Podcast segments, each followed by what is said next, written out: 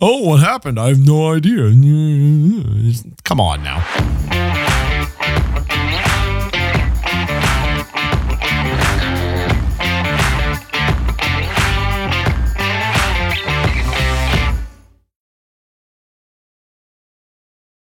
Dude, this is episode 76. 77. It's your intro. This is 77. It's your intro. This is 77? This is 77. I'm not re-recording this. You're going to own this. This is going live just like this. Wait a minute, wait a minute, wait a minute. Oh, golly, it's 77.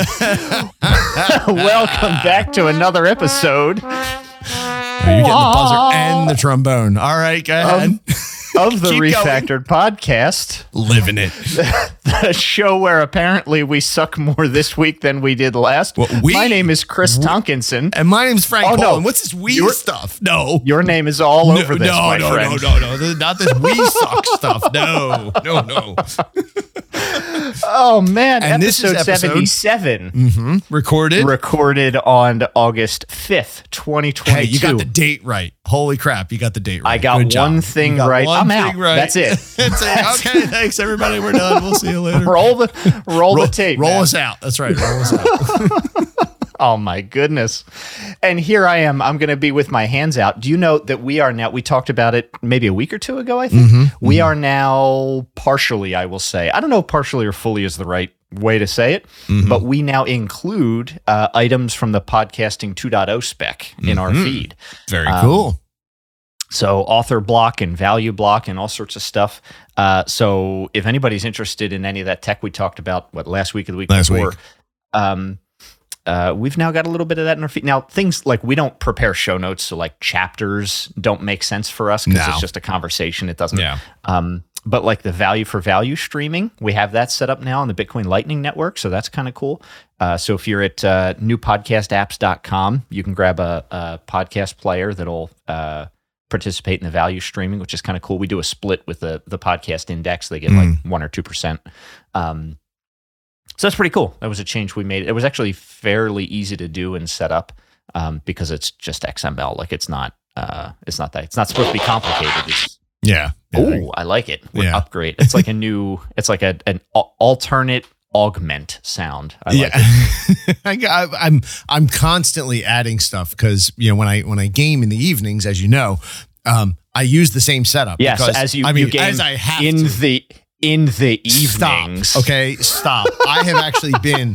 I have delightfully been having had my head in some code lately, which has been a lot of Oh, fun. really? Yeah. Uh, it's I I you know you I enjoy the management side of it, the business side of it. It's nice to have a piece of my day sometimes in a piece of code. I'm I'm solving uh you know some some heady stuff. I, I I'm teaching myself about uh, JavaScript import maps which is supposed to be the ultimate solution that will finally get rid of all of these massive builder compiler amalgamations that have cropped up in the JavaScript ecosystem. You have things like Yarn and Gulp and Webpack and um, uh, CommonJS. Yeah, I'm not familiar with this. Yeah. So import maps. The idea is to, um, rather than uh, running at uh, at build time for production, a a a a fix up script effectively that takes okay all your libraries, smash them all together into one file Mhm. so that you have you know minimal amount of stuff. Right. Um, the browser extensions have have uh, improved so that they actually will directly and natively support the import command, which is part of ES6. And so import and export allow you to um, push and and then uh, receive modules from different libraries. And so you might have a file called, say, utilities, and it could be a suite of variables and you know config hashes and functions and all that kind of stuff. And you would export all of that. You would have export commands in there. And then in whatever Right. files you need, you would import just the thing you need from that file.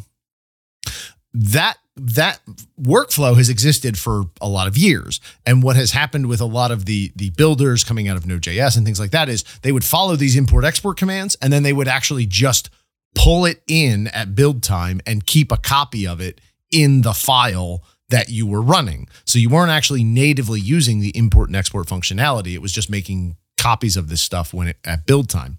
Well, now the browsers can support all this import and export stuff. And so now you don't need to import um, like whole libraries from third party libraries. Mhm. And that's where the import maps really come into play. So I could say um, one one common thing you'll see, you know, in uh, in a React app, uh, import star as React from quote Right. React, right? Okay, Mhm. and what was what's happening on the back end there is the system knows to look for a, fo- a folder called React under node Yeah. modules, right? Okay, import maps, same idea, but instead of understanding, okay, I got to look in the node module directory. I have this this declaration of import maps that says that the string React corresponds to this URL at this CDN, and it's just going to pull hmm. in the entire thing. And so you actually you no longer have to do that build compile step. You the stuff you write in development and the stuff that you load in development is the same stuff and the same process that you run in production. It's really, really cool. And it eliminates a ton of JavaScript build cruft that drove me nuts over the years. Well, well, and it's and it's uh, it's got to be a little more runtime efficient within the browser environment itself, right? Because then Yes. it's able to cache those resources across Correct. sites, which is you know, it's just it's kind of just pushing the boundary of how we think about a CDN, really. It's mo- it's Uh, moving the is- ball. yeah. It's the next stage. It's the next stage of evolution. Um, the browsers. It used to be, as you know, you you want to download as few files as possible from as few sources as possible, and so minification and and com- and uh, combi- combination of files. You know, as few No, files. and I- Yeah, and I and I do. This is weird for me because I at one point I was at like I was on the bleeding edge of the front end stuff. Now I'm like Yeah. uh, I don't know what's going on anymore. Well, this is. I I mean, this is the thing that's going on, um, and it's it's really um, it's cool. It's cool technology. Um, Thank you for being the the arbiter of all important knowledge. I appreciate That's well, you know, the condescension if there. I- It was it was much much much welcomed. I I mean, if I, if I, you know, if I can't trust you to do a show opening, I'm not sure what I can trust you to do. So, you Not know, much, I will say. Not much. No, no. so I've been playing with that, and uh, that's been it's been fun to um, to get back into uh, get back into a little code. Um, I had to decompile it because I have some some code that's running in a in a it uses gulp and it does all that traditional Mm-hmm. stuff, and I'm trying to put it into this new framework, and it's been a fun um, mental exercise uh, getting it to uh, getting it to work. So. So this is now this is now one uh, like this is one single like manifest file that you would serve Correct. along with everything else. So you've, you're ripping out a bunch of dependency declarations and and explicit imports and stuff in favor of the mapping. So I get rid kind of the of? What, well, you still have all you still have import and export in your files that you write. What you're what you no longer have is a yarn file or a gulp file or a webpacker file that says, Right. okay, at build these time, do Yeah. all this crap to push it all together. You don't have that Yeah. anymore. You just have your JavaScript and it just imports and exports. You've Mm-hmm. replaced it with this declaration of an import map, and it's a really simple. Here's Which a string. to third parties. React, It's it's it interesting goes to to, see this because now URL. I've seen it. like two what probably two full cycles of pushing stuff to the edge and then reconsolidation Mhm. in the in the front end industry. It's Mhm. interesting to see that play out Yeah. because the front end world changes so much more rapidly than than other areas Oh of, the, gosh, of yeah. the business. Yeah. So import maps kinda is uh, is part of uh, ECMAScript ES6. It's it's part of the six standard. Um, it is mostly supported. Firefox does not have direct support yet for it, but there are shims that will make it work for you. So it's no big deal. Um, I think Firefox is the lone holdout, and I know from my uh, copious research that they are doing it. So it is it is coming soon from them. But the other browsers, Edge and and Chrome, notably, uh, natively supported already. Um, and so it doesn't solve the question of okay, do you host it elsewhere? Do you host it on your own? You know, that's that's still that's still an exercise left to the developer. That's you know, yeah. but you can. It does allow you to re- rely, I think, much more easily on CDNs, both for development and production. At least it has been for me. It's been really nice, um, especially for some of the CDNs. Now they've gotten really sophisticated. There's one that I found. I, there's a whole bunch of them now, but there's one that I found called Unpackage, uh, UNPKG, and they have uh, they have they all do version tagging, but uh, unpackage will actually allow you in the URL to um, crap. I forget the name of the term. You know where you you can say, um, "Give me the you know, give me the latest version, give me the latest minor inside of this maximum major version." I forget. you what- talking Semver? yeah, I mean, it's semantic. Ver- it is semantic versioning, but um, it's version pinning. But it's it's pinning a like. Okay, I'm at I um I pin my URL says give me version five point one point one. Okay, but the latest version is actually five point three. Okay, Right. So you say like tilde 5.1.1 and it'll give you anything up to, To- but not including 5.20. exactly. That, that kind of, yeah. yeah, yeah, yeah. That I don't, uh, is that, is, I think that might just be part of the Semver like naming conventions. I don't think that's its own separate thing. I don't think it it, might ha- be. I don't it's know. not a. I don't know if there's a declared syntax for it because I know Ruby has one style. But then you get like, you get like automatic, yeah. So like Ruby gems, you can do that with. Ruby gems uh, can do that, but unpackaged does it too for for JavaScript versions. The other like the other ones don't. Unattended patching for host the third party. That's kind of cool. That's Mhm. kind of cool. Yeah, so you basically can get the latest version, latest patch version, or the latest minor version. It's also With- a little scary. Uh, yeah, um, Scare, a mix of scary and cool. yeah, yeah. I mean, you have to be careful, and uh, I'm thinking of Owen Wilson from Armageddon, where he's like, "Oh, I'm 98% excited and 2% scared, or maybe I'm 2% excited and 98% scared, but that- that's what makes it so amazing." You know, uh, the other the the other um, CDNs, you do an explicit version, and it doesn't move unless you yeah, move it, yeah, which unless you, of course is the safest thing. But for patch versions, minor versions, for certain things, I think you're probably okay, and it's it's a it. well, and and with the amount of dependency Sheer volume, yep. lately, like Yup. ah, keeping up, just keeping up with the patches, uh, that's a that's a job. Uh, Yeah. I mean, you can use uh, GitHub. What is that called? Um, Dependabot. Uh, you can use a tool like Snyk. there's a whole There are bunch. Of, tools that let you handle this. yeah, It's still a lot of work. it's a pain in the butt. It's a huge pain in the butt. Yeah, I mean, it's, It's a job just in a lot of itself. work. Yeah, it's it's Yeah. a job. It's a job in and of itself. And the problem is you have to be really careful when you do it. You can't just say, "Okay, update everything," because everything will break if you if you do that. You have you really do have to do it like one at a time, which is a which makes it annoying. So anyway, that's been fun to uh to get back into code. I don't know how the heck we ended up on on that one. I forget what you were saying. You were saying something and I and I like I don't know. Yeah. Okay. know. Um Oh, Uh, it was the feed changes. yeah, value feed stream and all changes. Yeah, kind yeah, yeah, yeah, And you were doing some code, and I was thinking, oh, I get to do some. Co- Hello, fellow students. I too like to code. Fellow programmer, I too own a keyboard.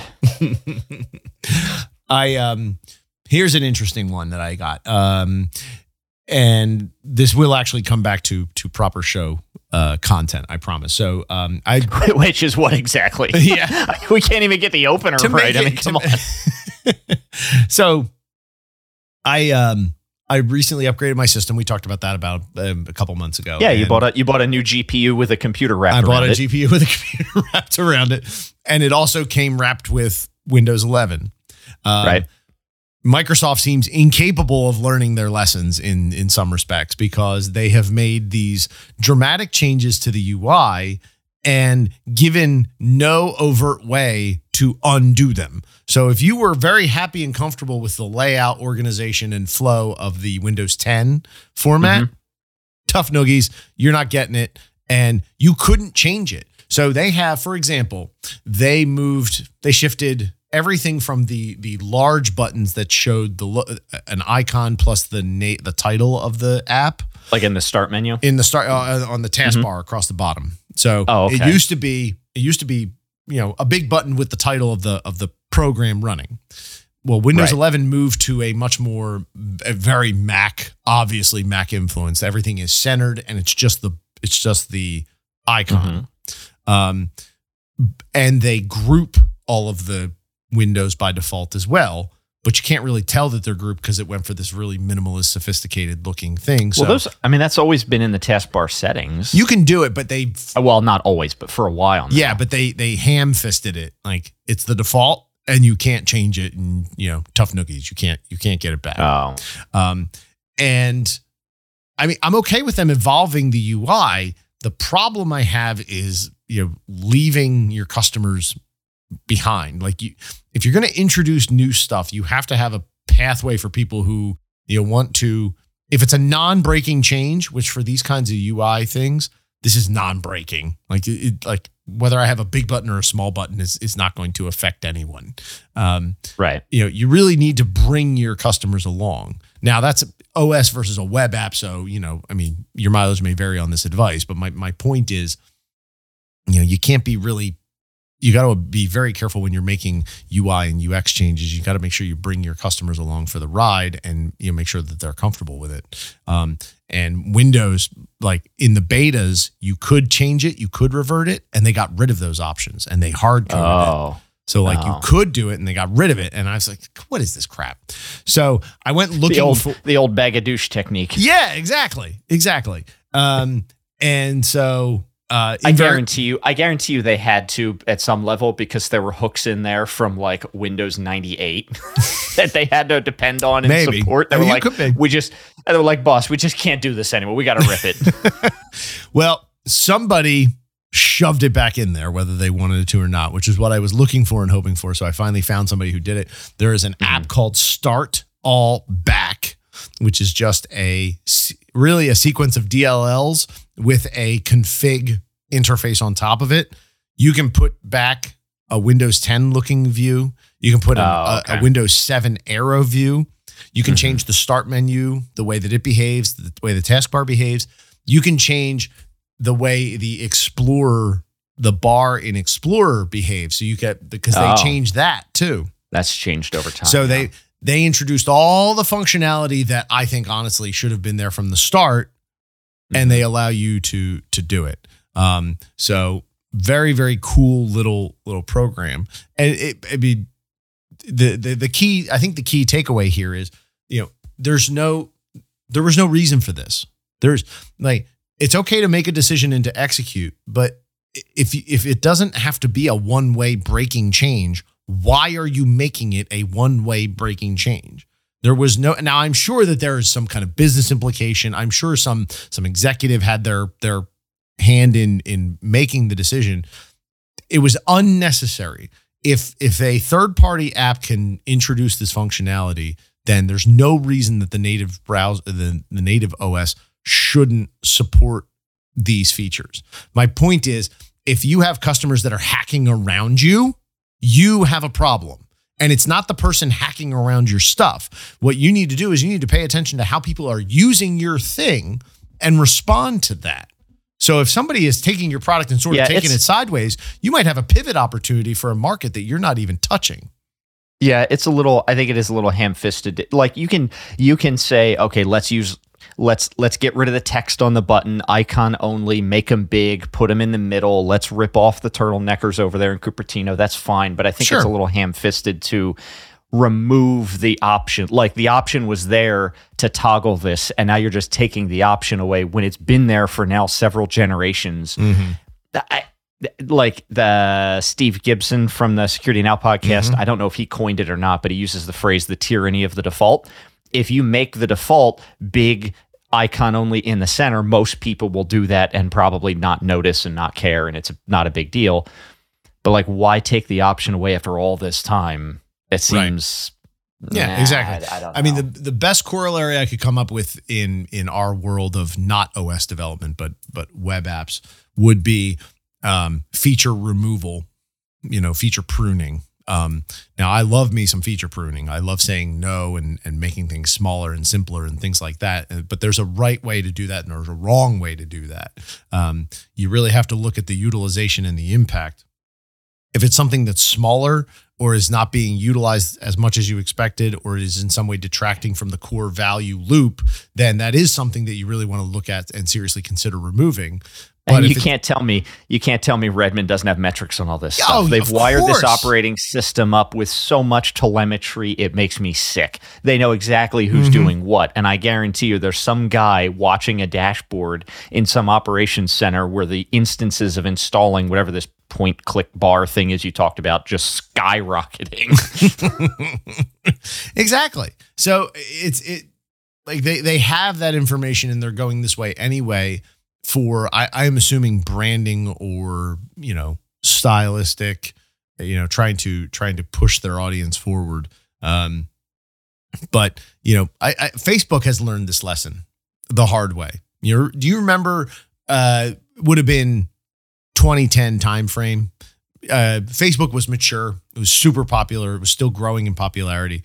They went through a one or two year period where they made a sequence of very drastic revisions to their UI. Very, very big. Like they they changed how it looked, they changed what it was doing, and it was part of their evolutionary growth. I'm not faulting them for it. The point is though, the users had a fit over it. Like it was newsworthy that this was happening and the users were frustrated with it. And they did this a bunch of times and there was so much noise about it. You haven't seen it happen in the last, like the UI as it exists today really hasn't drastically shifted in the Facebook ecosystem for at least a couple of years now. They've made minor improvements and changes, but it really hasn't. Yeah, moved. but it, it, hadn't. It hadn't changed in the five or six, seven years before that point. So it's not like they have a habit of every three months mm. making drastic changes. No, but I, I think, think, more to the point, though, what those what those stories always leave out is that three weeks later, nobody remembers the old way it looked. That's so, true. So That's people true. get pissed off because they feel a sense of entitlement and ownership over their account and who moved my cheese, and mm. now all of a sudden it looks Good different, book. and then three minutes later they get used to the new design because it was probably a material improvement for the way most people wanted to use the system. And then they sickly use the thing so much that it didn't take long to get used to it. And now they don't know anything different. And so if we want to Yeah, make true. another, we just lather, rinse, repeat. Uh, yeah, I remember there was a period where there seemed to be like a lot of A lot of- like every six months churn. they did something drastic and people freaked out, and then six minutes later we're talking about Yeah, but You know, my point, else. my the, my point in bringing it up was they were on this kind of churny cadence, and then they stopped. And I think that part of the reason they stopped was the you know was the blowback that they were getting from from customers, and they've moved to a much more um, stable, subtle uh, approach. I don't, Uh, yeah, I could- don't it- think it's it- by accident. I don't have that proof, could have been but I a stri- think it's by accident. That that could have been a strategic change where they decided no more big upheavals. Will be very Right. will be slow and evolutionary towards the approach, or it could have just been that hey, now we got it the way we want it. We don't have to piss people off anymore because now Mhm. it's what it should be. I don't know. That's it. Yeah. That would be interesting to see. It, it'd be interesting to go back to that time period and hear what was going on in the room Yeah, uh, without being in the room. And Yeah. yeah, And o- only somebody in the room would know that stuff, and that's never the kind of information that that gets out from from I re- FAANGs. I, I restarted uh, as I do every few years, as every as I think anybody with a technology title should do. I went back and I started Silicon Valley again Uh, last week. Nice. Oh man, does that just it's it's a great show. it's a gem. oh man, It's accurate too. It's it's scary accurate in in some ways. perfect. It It's really is. Perfect. I I still love the my the Molo So joke is my, my Oh, favorite. That that episode, That like episode the, that last episode Crunch. of that first season is just And we are truly local mobile social. and we're completely so mo low. And we're Molo so. We're low mo so, bro. We were solo mo, but now we're mo low so. it's the best episode of the series. It's the best episode of the series. It's hands so down. funny. It's so great. it just it nails everything in the perfect way. Gosh. Um.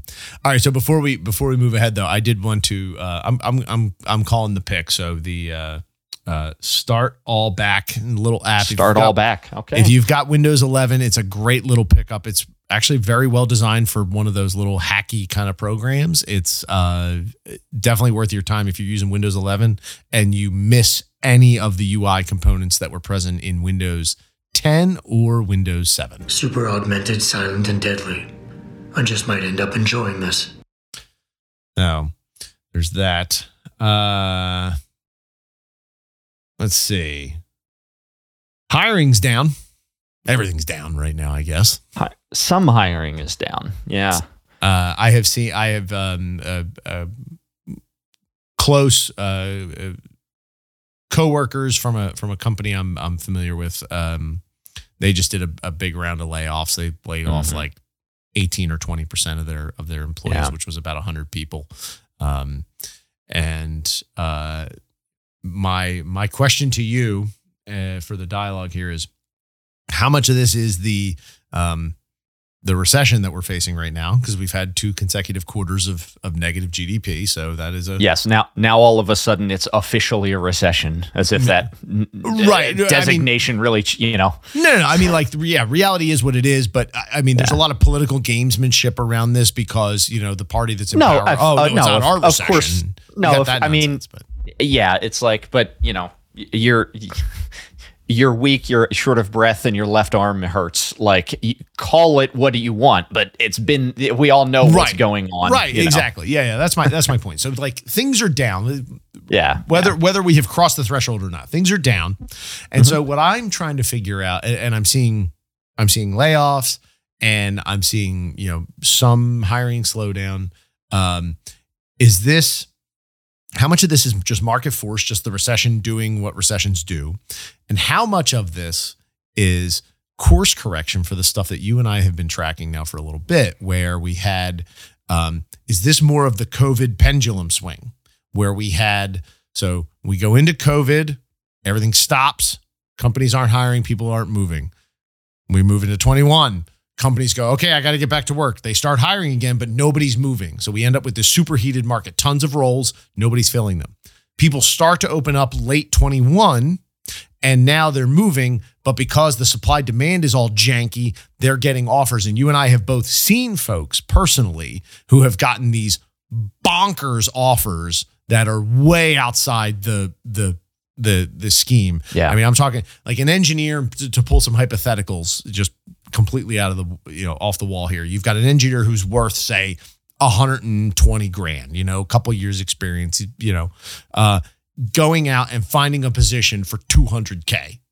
Yeah. You know, like like just crazy crazy kinds of stuff. Yeah.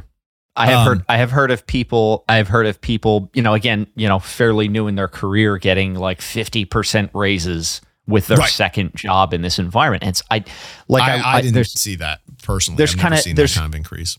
Uh, there's there's kind of yeah, no, neither have I. That there, there's I wonder like first of all, go get it. Are they still I mean, yeah, hiring? I mean, good for I would, I mean, I would like oh, a 50%, I you mean, know. Um, yeah, yeah, of course, of course. Uh, so, so if you are hiring and you want to give me a 50% raise, please, Chris at tonkinson.com. um, uh, or send us a boost with your value for value enabled new podcast app. Um, there it is, the super powered podcast right there. uh, yeah, I'm going to be shilling. This is cool tech. Um, uh, and it took me, Frank. I spent like four minutes implementing it in the feed. It's, it was such, it was so hard to do. I need, I feel, I need to feel like I'm getting, you know, uh, return on it. Uh, the other thing is though, and this has uh, been my position now for nine months, where where the the the resignations and the shortages and the labor pressure have really impacted me personally as a as a manager. Um, probably about nine months now. Uh, bef- you know, as th- that it's hit me, it's like okay. You know, I, I find out that somebody is leaving, and it's like, hey, it sounds like you got a great package. Good for you. Go get it. Tell me if they're still hiring. You know, as as a joke, Mhm. but like, yeah, yeah, yeah. but but Kidding, but not secret- and- really. and you i don't know if maybe we've talked about this already you can't say this out loud without sounding like you're trying to scare the person into staying but Hmm. the thought that's in my mind is this is like the the the market is out over its skis right now and Mhm.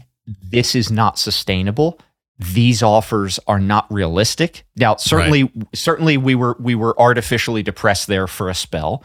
And i i don't think it's fair to say that there was no upward adjustment in technology. You look at the fundamentals. You look at you look at jobs to graduates. You look at all these metrics uh, number of retirees and all these met, there are fundamental reasons why people in our industry are making more money than they were 3 years ago. There's all sorts of reasons for that. So there was some correction that was due I think to your point, the pendulum went too far. My fear for these folks is great. You get a new job, you're settled into your sweet new offer with with all of that it entails.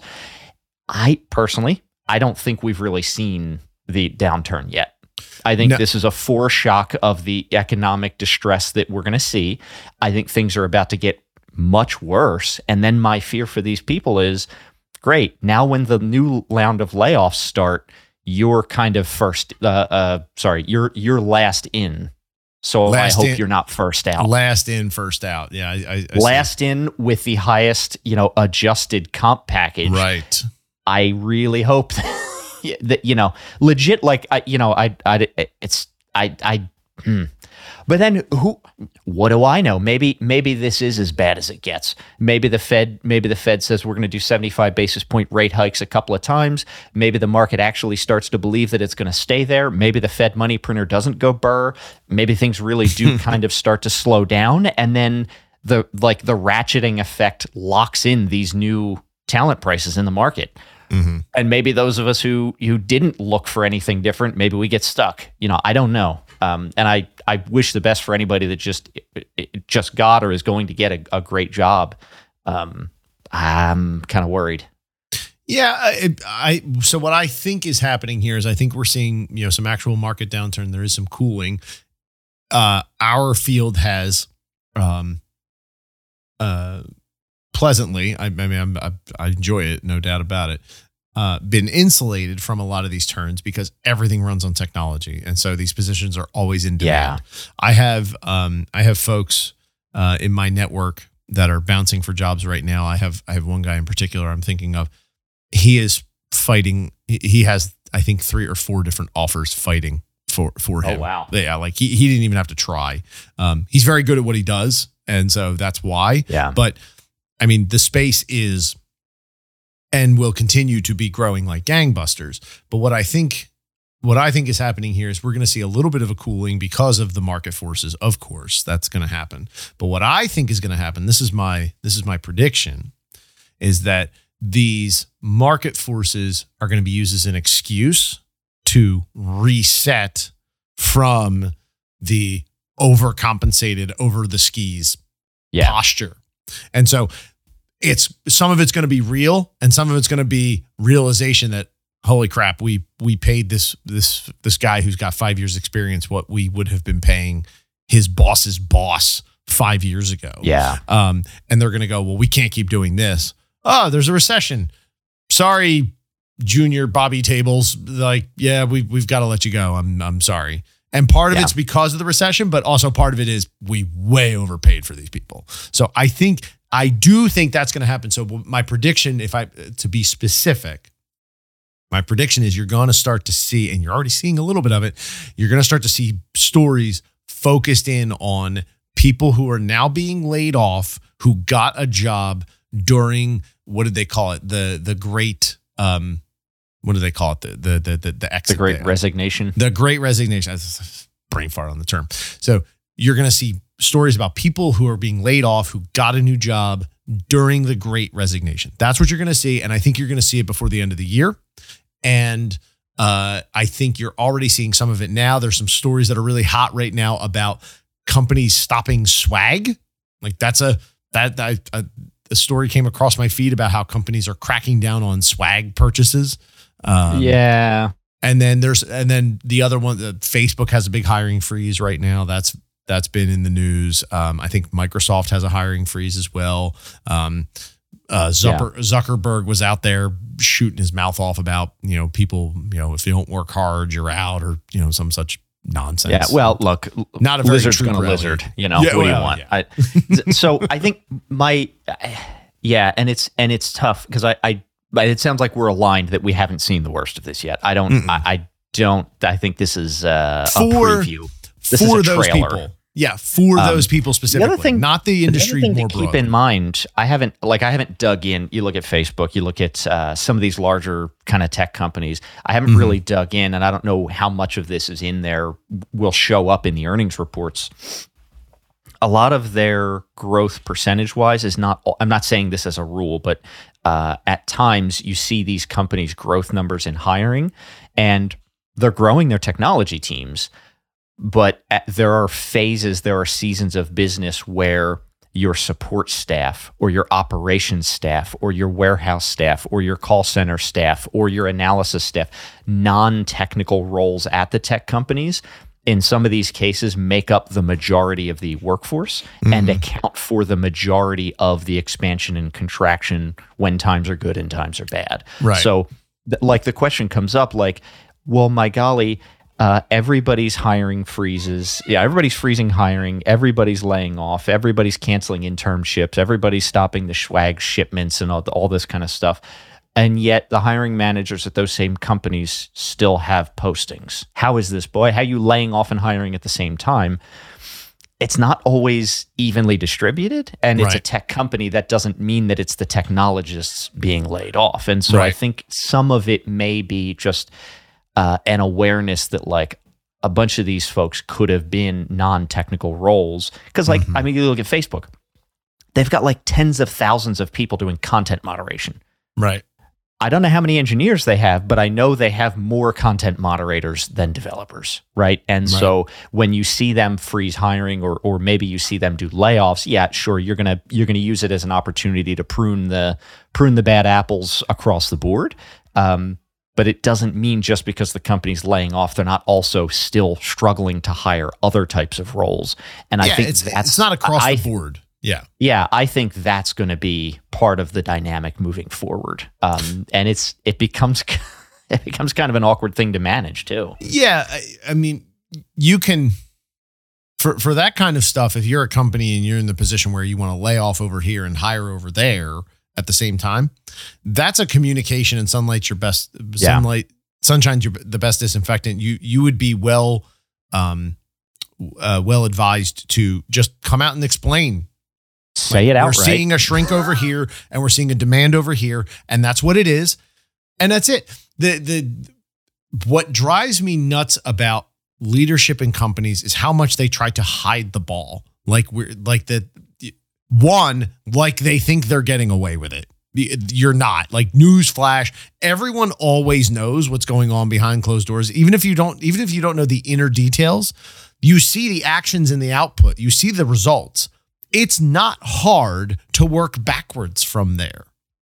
Like if you have, for example, I'll give you a really contrived example. You've got a department and you have a, you as an employee see a massive constant churn inside this department underneath of you know the leadership. You know a, a, a- a certain a set of roles in a department. People come in and they go out a year a less than a year a couple door, months. yeah.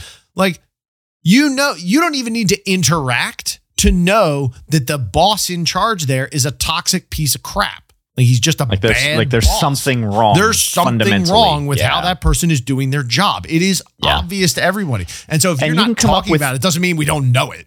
And let's take a breath on that one. You can come up with every, and I've heard every excuse in the Oh, book for yeah. this. The ultimate answer lies with the manager. It's ultimately a failure of leadership. There's, there is no, there, there are a bunch of ways that you can excuse it, a bunch of ways you can rationalize it. It is ultimately a failure of leadership. Full stop. Like there's no other. The buck stops there.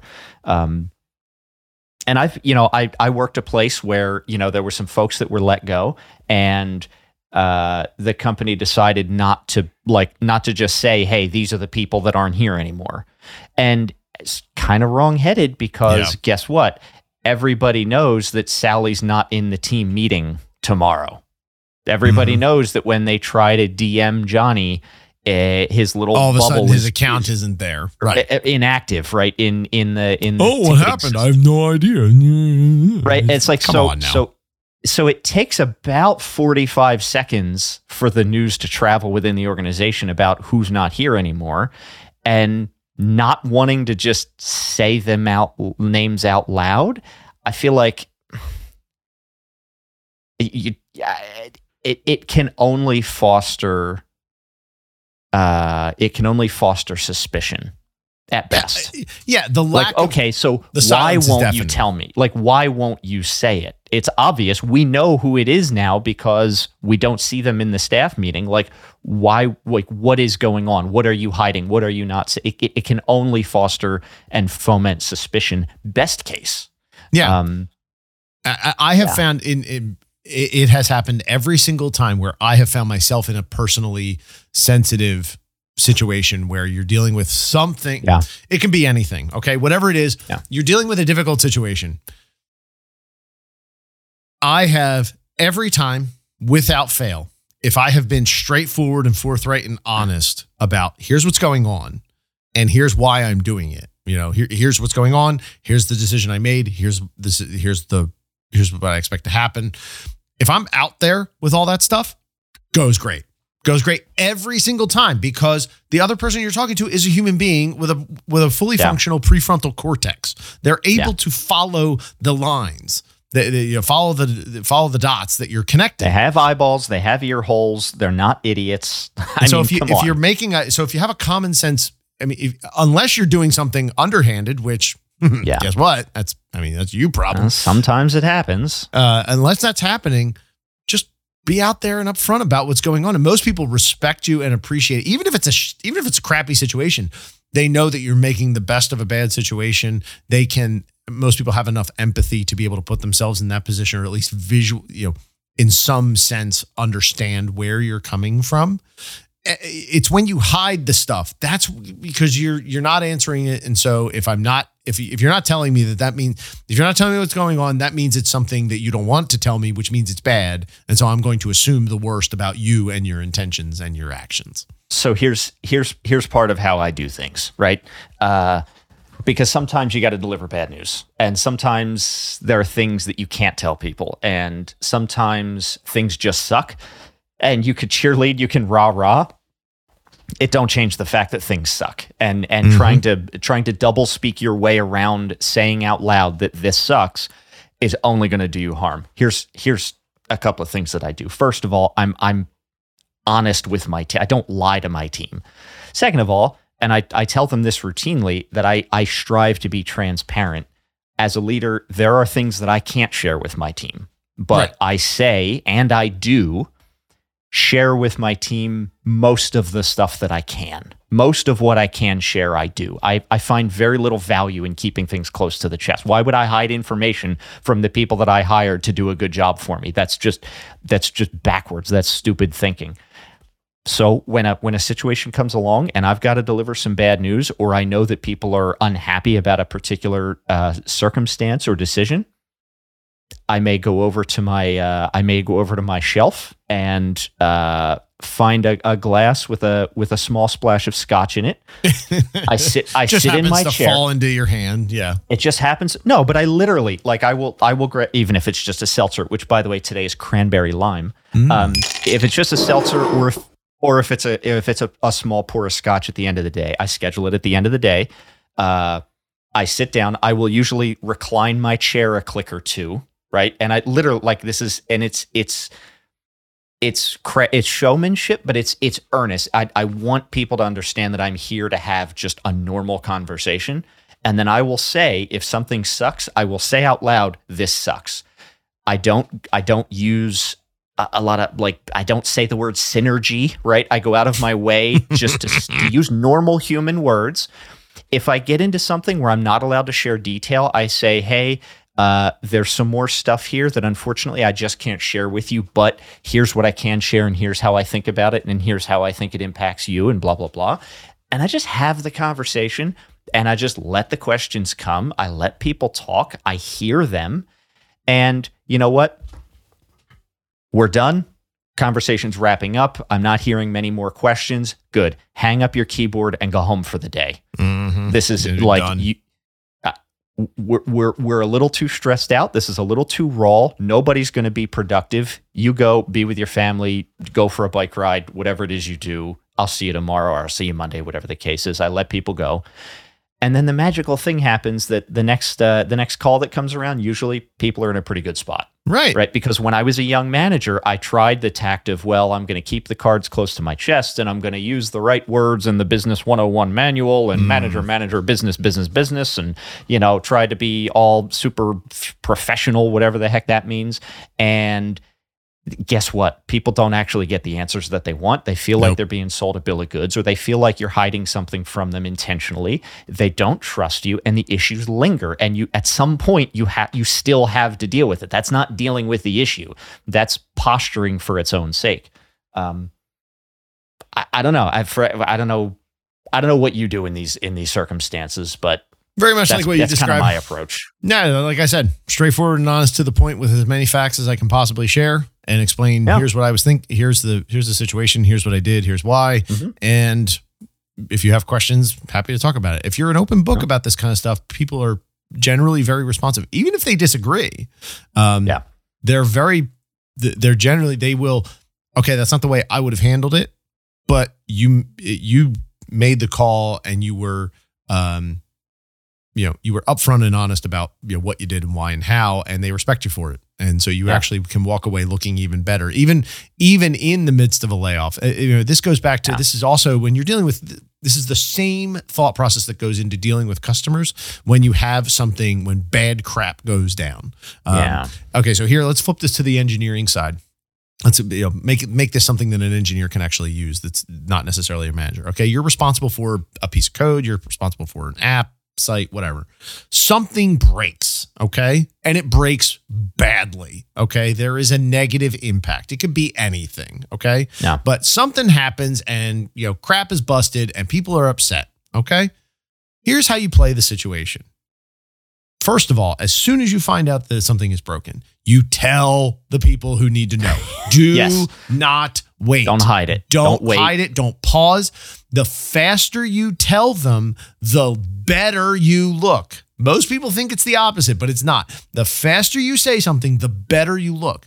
And so, and as a leader, I would rather hear a hundred times, "Hey, we have a problem," and then a few minutes later, "Oh wait, never mind, false alarm," than than hear one time, "Hey, this happened when yesterday."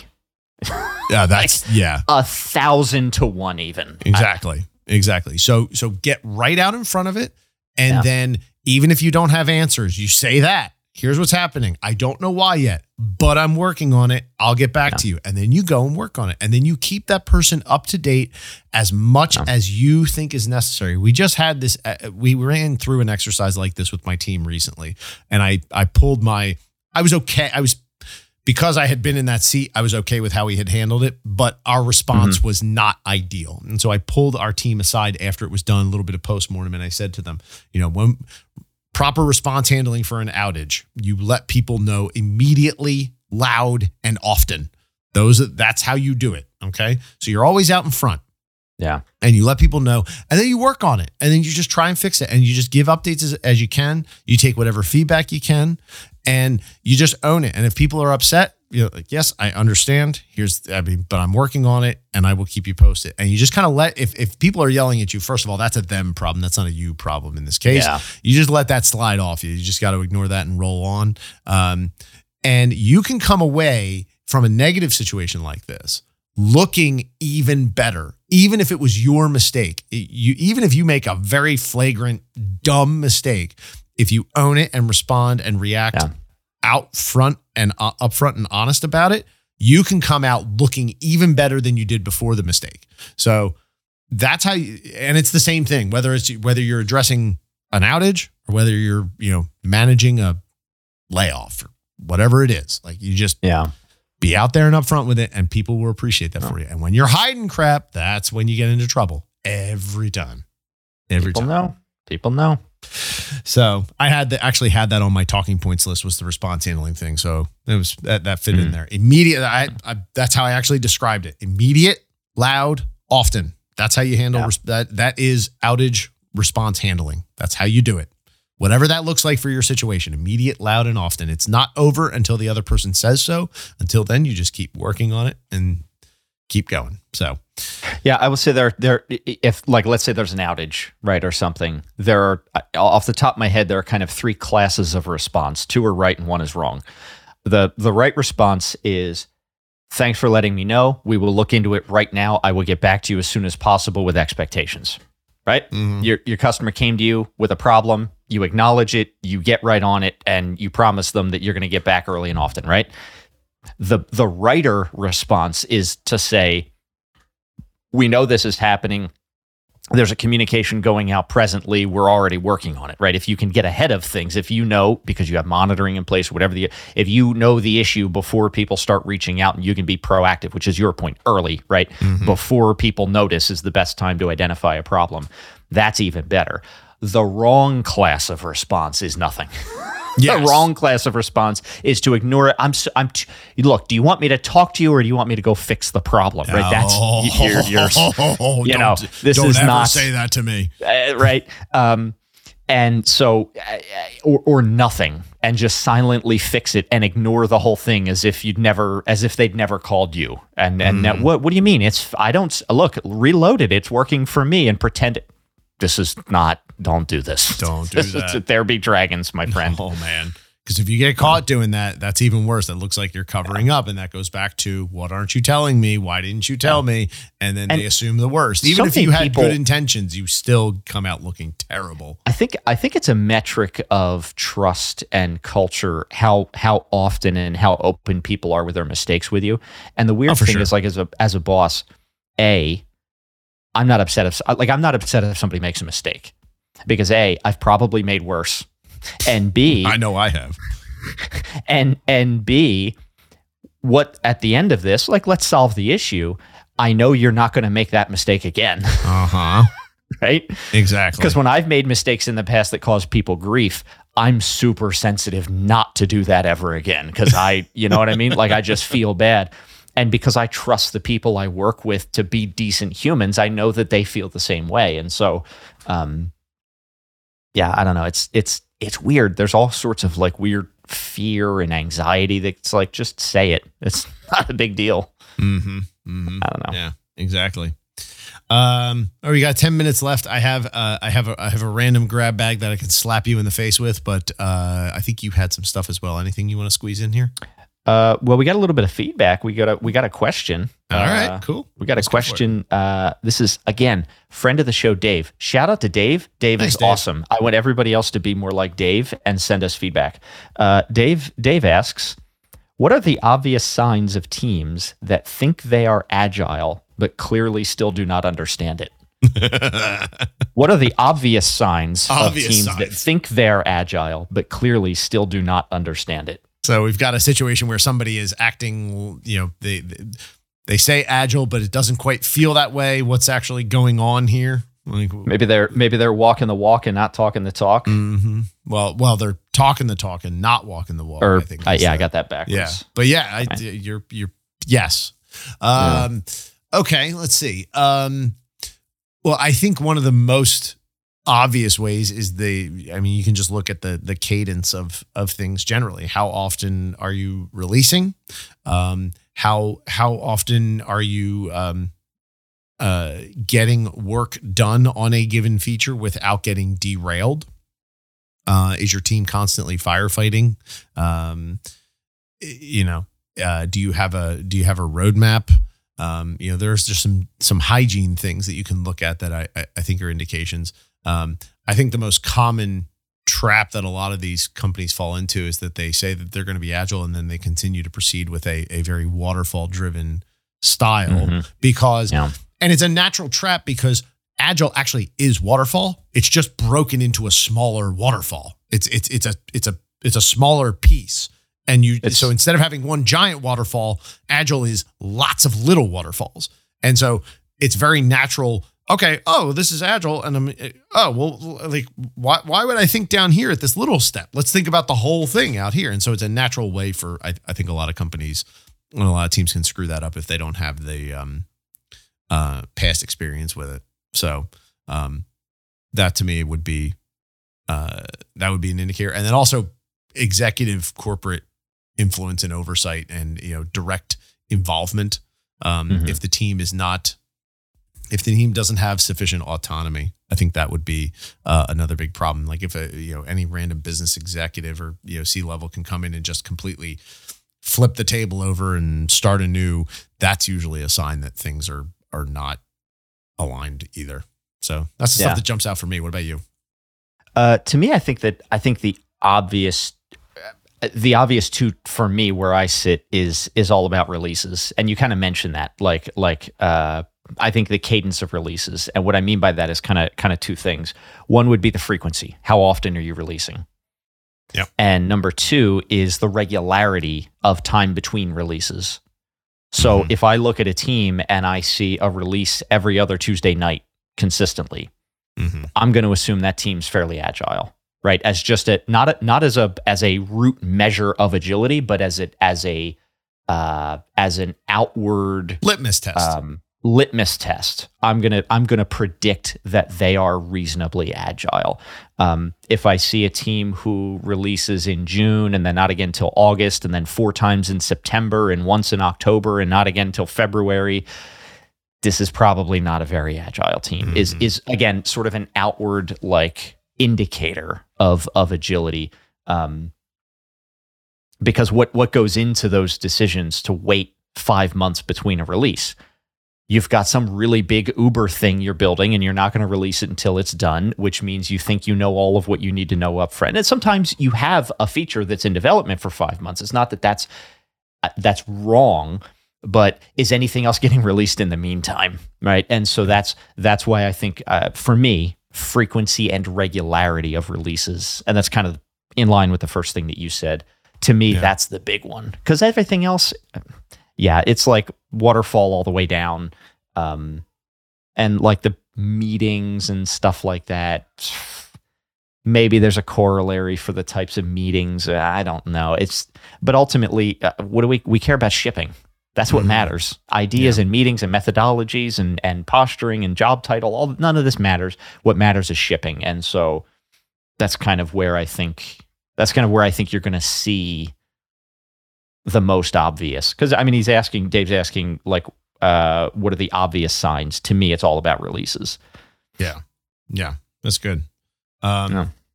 yeah good question. Thanks again, Dave. Always, yeah. uh, always appreciate that. And the rest uh, of you uh, slugs, be more like Dave. Yeah, for sure, absolutely. Um, ah, I really want to do this now, but we only got a few minutes left, so I think I'm going to hold it. Um, I, I, I, I, I will cue you up though. A- NFTs. I, I don't know, man. I'm feeling kind of bearish on the NFTs. I keep hearing keep hearing negatives. Uh, you want to rehash? Neg- oh, we'll we'll do it. We'll I, rehash yeah, NFTs. I will. Uh, so let's I'll, do it, man. I have some stuff I'll bring next week. That uh, yeah, the uh, yeah NFTs aren't going very well, and I'm I'm I'm starting to get concerned that the the stigma getting attached to the technology is actually going to be detrimental to its to its uptake in what you see as a you know Ooh. its its full potential. Like I, I really uh, do think people are moving.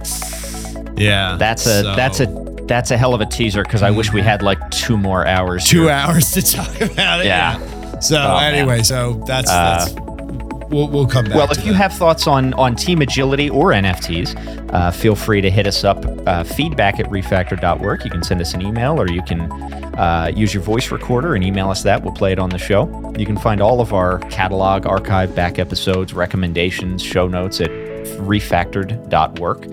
Um, we may, by the way, uh, there may be a, a, week or two skip again in August, uh, as there's some some travel planned. I think between uh, yeah, we got Frank some movements. Yeah, a little yeah, bit, so a little bit of disruption here. It'll there might be the a summer. week or two. Yeah, there might be a week or two gap. Um, Frank's online. I don't know if you knew this or not. Frank's online at mm. hotcoals, K-O-H-A-L-S dot com, and I'm online at tonkinson.com. Best I can tell, and I think I'm getting it right this time. I have it noted. I have it written down. This is episode 77 of the Refactored podcast, recorded August 5th, 2022. Thanks, yes. Frank. And it is the right podcast. However, I was supposed to do the exit because you did the entrance. Oh my! Did I? Are you kidding me? Nah, Get, no. And you're gonna you're gonna live with this one gotta, too. You're gonna live uh, on this, both ends of this. This is just you're gonna this memorialize it. I've, I've, I, this is the best entrance and exit I hate ever this. had, as far as I'm and concerned. you are, and I know no, you. I you are going to publish all no, of this. No, I'm 100 percent publishing this. Yes, this is fantastic. Oh yes. I, I, I'm gonna go. I'm gonna go eat brunch. You need to go take one so of those much scotches. egg on my face. You need to have a scotch. You definitely oh need to goodness. have that scotch. what a